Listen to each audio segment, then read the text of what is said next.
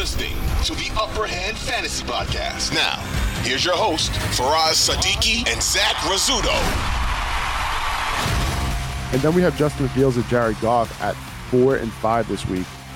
I'm not worried about Fields, man. Like he dropped 40 points the last time these two teams went up against each other. So I expect him to bounce back in this one. And Goff, you know, at five yeah. this week. Great that, matchup.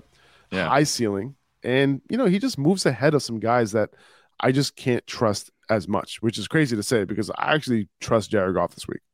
Yeah, it's easy to trust Jared Goff this week. Obviously, you look at the matchup that he has; it's against the the, the Lions, not not he, against the Bears. And sorry, I'm mixing up. I'm looking at my notes right here with Justin Fields, but he's he's he's playing against the Bears. They're allowing the second most fantasy points for quarterbacks over the last two weeks, and the ninth most over the entire season. There's no reason not to like this matchup. You know, we talked about it.